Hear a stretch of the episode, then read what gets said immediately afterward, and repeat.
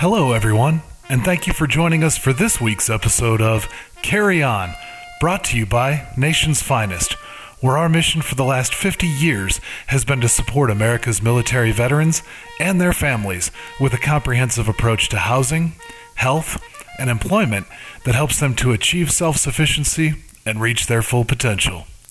If you or a veteran you know needs help, or if you'd like to donate, please visit nationsfinest.org or call 833 468 9676. Again, that's nationsfinest.org or 833 468 9676. I'm your host, Mark Miller, Army veteran and communications director for Nation's Finest. Our guest today, Jean Durham, is a retired Marine Corps officer who now coaches executive leaders. Jean first enlisted in 1999, starting her career as an aviation operations specialist. Among many duty locations in this role, she deployed to Al Asad, Iraq, in support of Operation Iraqi Freedom in 2007. After that deployment, Jean was accepted to the Marine Enlisted Commissioning Education Program at Savannah State University, where she earned a bachelor's degree and her commission the, as a Marine Corps officer. As a lieutenant, and eventually as a captain, Jean served as a public affairs officer in numerous locations such as Parris Island, Camp Lejeune, Norfolk, Virginia, and overseas duty in Libya. Jean now works as an executive leadership coach with Intelligent Leadership Executive Coaching and joins us to share her story of transition from the Marine Corps to the world of business. Jean Durham, thank you so much for joining us here today on Carry On. Oh my gosh, thank you so much for inviting me, Mark. well, we're so glad to have you. Jean, I want to start by asking when you started your own business, do you feel that your experience in the Marine Corps helped you to be able to do that? And and what were the lessons that you brought with you from the Marine Corps that helped you when when starting your own business? Oh my gosh, absolutely. Um, uh, the the things that I have been taught or I've I've learned or been um, just you know helped along the way with in my Marine Corps career is just invaluable. I, I remember one of the first lessons I learned when I was 18 years old and I was a private first class and my gunny gave me a tasker. You know, an hour goes by and I come back to him and I'm like, Gunny, I, I I've hit a, a stopping point. Like I I don't think that I can accomplish this for you. And he said, Durham, you're going to run into a lot of roadblocks, obstacles. Don't treat them as their as their dead ends. You go around, you go over, you go under. Um, you're gonna you're gonna run into this a lot. So just you keep pushing forward, and that has, I mean, now that we're adults and we've been through challenges and and experienced so much, it seems so easy. Like, duh, you know, of course. But uh, that was just it was game changing for me. And i have have always thought that throughout my entire career and still forward. And the stopping point at the time, I'm guessing, was probably something rather minor, but at the time it was enough to stop you. And, and now you're dealing with much larger issues, much, much bigger issues running your own business, clearly. Absolutely. Oh gosh, it was so minor. It's I'm not even going to reveal what it was because it, it was so minor, and I, I would be embarrassed. okay, well, we won't try to drag it out of you. We'll just leave it at that. But uh, now you've got me curious, though. So now you coach executives to help them become better leaders.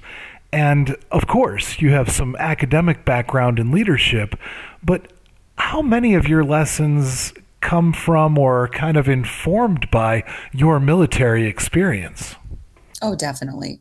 I, I'm lucky that with the coaching that I do, there is a structured system. There is a uh, a coach, like an actual coaching system that we use. Um, but I get to put in my own personal experience in um, what I've experienced through the Marine Corps. Oh my gosh, um, I have plenty of examples, good and bad. Um, but I, I, I always fall back on those whenever I'm speaking to anyone because they are so relevant. Like leadership is just one of those things like it it does change sure it can evolve but the the, the like the core lessons will that's always going to be the same So those lessons that go way back, maybe even those lessons like, hey, you think you need my help to overcome mm-hmm. this obstacle. You see this obstacle as a stopping point, but you don't need my help. The answer is already in you, and you can find that. You just need to work a little harder to find it. So you're talking about lessons like that. Yeah, absolutely. And you know, it's one of the another major leadership lesson that I've learned is that you know the people are going to have these billets. You're going to get these awesome promotions within the military and you're like yes i'm finally the you know for instance the operations officer. And yeah it, it provides you some sort of um, i don't want to use the word power but you know along those lines. But that doesn't necessarily mean you're going to be great at that because you have that power you still need to be a, a servant leader and you need to take care of your people and therefore you know it makes makes the job easier for everyone around. That's a great segue to my next question.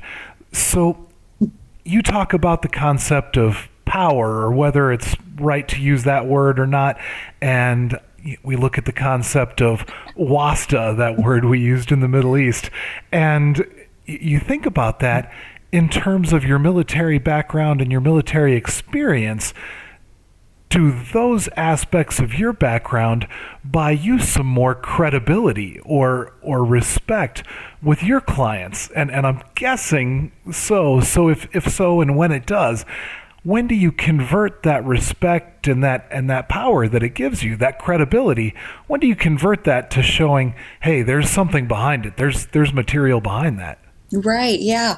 I um i don't start off with saying that hey i've i've had 22 plus years experience. That's it, that's almost what i use as like the the hook line and sinker part.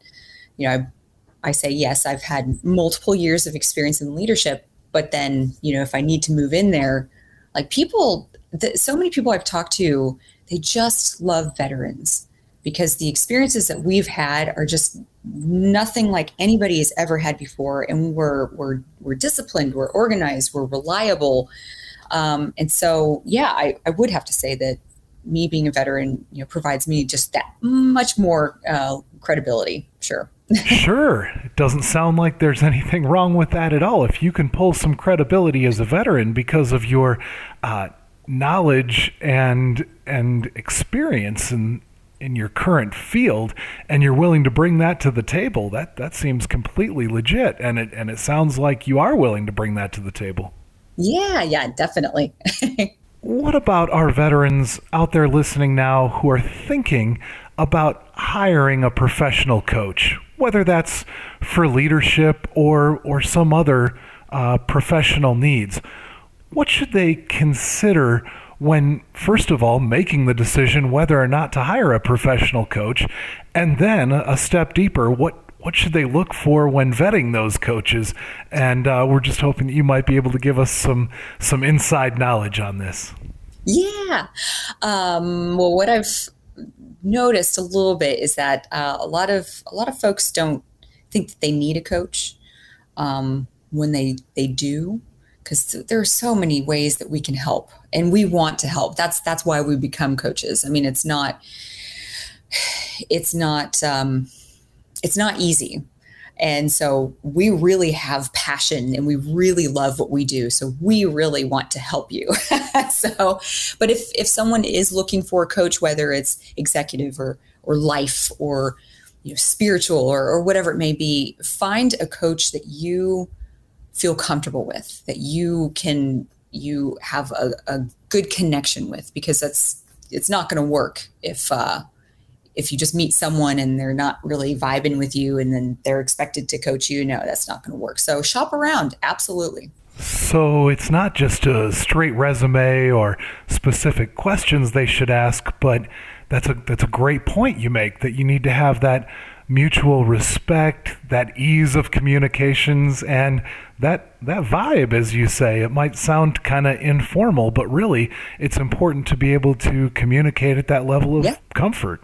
Yep, definitely, because there, there's there's this element of vulnerability that everyone's going to go through with their coach and that's what we want we want people to to open up and to dig deep and to, to talk um, and you can't do that if you're uncomfortable or you're not comfortable with the person that you're with. So, yeah. yeah, then you're going to end up being more shielded, not be willing to, you know, show that vulnerability like you talked about, and just won't be as productive that way. Exactly. yeah, that makes perfect sense. So let's flip this coin to the other side. What about our veterans out there listening who may be thinking about becoming coaches themselves? Maybe they just retired from the military or just transitioned out of the military and they're looking at a career in coaching. You you may be thinking to yourself, ah, don't do it. or, or the, you know, there's probably some pretty hard parts that folks don't realize and some really rewarding parts uh, as well that, that would make folks want to become a coach. Tell us about both. Sure. I'll start with the we'll start with the negative first and then you know end on a positive note. So the negative is that there are, are a lot of us um, now, in conjunction with the amount of people in the United States or in the world, there are very few of us, but it's it's a lot of work because um, talking to, to, folks that you know and they think they know they need some coaching. It's it's a, a very it's a nurturing thing. So you you got to really work hard um, to to get your clients, and it's not easy whatsoever. Uh, I know that me leaving the military, you know, we have these high expectations. We know what we're capable of. We like results. We like them fast. We're like, yeah, we're going to go out there and we're going to get some clients. We're going to change the world. But it's not as easy as that. Uh, so I would I would caution whoever wants to do that. That is in front of them. Um, so you don't wake up one morning and say, "Hey, look at this! I've got 30 clients on the books, and I'm I'm trying to balance each one of them." I got it. Each each individual one is a nurturing process. Yeah, I mean, of course, and and that makes sense because you're going to want to nurture and you want to you know talk and and uh, and get to know your your potential clients. So it is a part of the process, but it is a very long process. Um, but in the positive note, like when you when you do attain those clients it's just you know that every single conversation that you have with them is changing. It's helping. It's getting them you know whether it's reigniting their passion for what they do or it's um, helping them you know dig down deep and, and realize like their self-worth like yes i can go out there and do that build some confidence get some self-empowerment back in my life so it's very fulfilling selfishly, I guess I have to say, but very fulfilling for me to be able to do that for folks. Well, that's great information on both sides. Uh, you know, sounds pretty cool to be your own boss and enjoy that freedom. On the flip side of that, when you are your own boss, there's no boss to go to and say, "Hey, I've I've hit a stopping point. I'm having some trouble." I guess you could say it in the mirror, right? Yep. So, success or failure, it's all mine. Which is a privilege, but then a responsibility as well. That makes sense on both sides of it. Mm-hmm, that is great advice for those out there looking to potentially become a coach. If we could, I'd like to zoom out for a moment. What would be your advice to our fellow veterans out there, just at large, whether that's about uh, running your own business or professionalism in general, the transition, we look at this as you're someone who's definitely transitioned successfully, and uh, maybe not everyone would want to transition the same way you did. But what's your one over the world advice to, to our fellow veterans out there, uh, just life in general? Absolutely. We as veterans have something different from everybody else we have a lot that we can bring to the table. Um, I have a saying that I tell myself I, I never give up ever. And veterans have that within them that's built into their character. So if someone wants to transition out and they want to get this one specific job or work in this one industry, go and get it. Because you know, I've talked to a lot of business owners they love veterans. They want to hire veterans because of what we do bring to the table. I know I mentioned that earlier, but um, I think that when you transition out, the confidence there's there's it starts to decrease because you're scared. It's like I was in the Marine Corps for 22 years. I, this is all I knew, and now I'm going to go own my own business. Oh my gosh! So remember who you are. Remember what you've been through and what you've got inside of you, and you can accomplish what you want. outstanding advice. Really, really solid advice there, and and I hope our audience feels the same. That that's really something to take away. Jean, if people liked what they heard today, they want to get a hold of you for coaching or further advice, how do they do that? Yeah, absolutely. Um, I um, I do have a website. It's um, Jean Durham, Executive Coach uh, for Intelligent Leadership Executive Coaching, or I have an email, and that's jdurham at intelligentleadershipec.com. All right. Well, thank you so much for joining us today. Really appreciate it. Thanks a lot, Mark. And thank you to all of you who joined us today. We'll be back next week discussing issues relevant to veterans and those who care about them. If you or a veteran you know needs help, or if you'd like to donate, please visit nationsfinest.org or call 833 468 9676. The sound editing for this episode was provided by Andrew Miller. If you liked what you heard today, please consider subscribing and leaving us a review wherever you get your podcasts. Thank you again, and as always, carry on.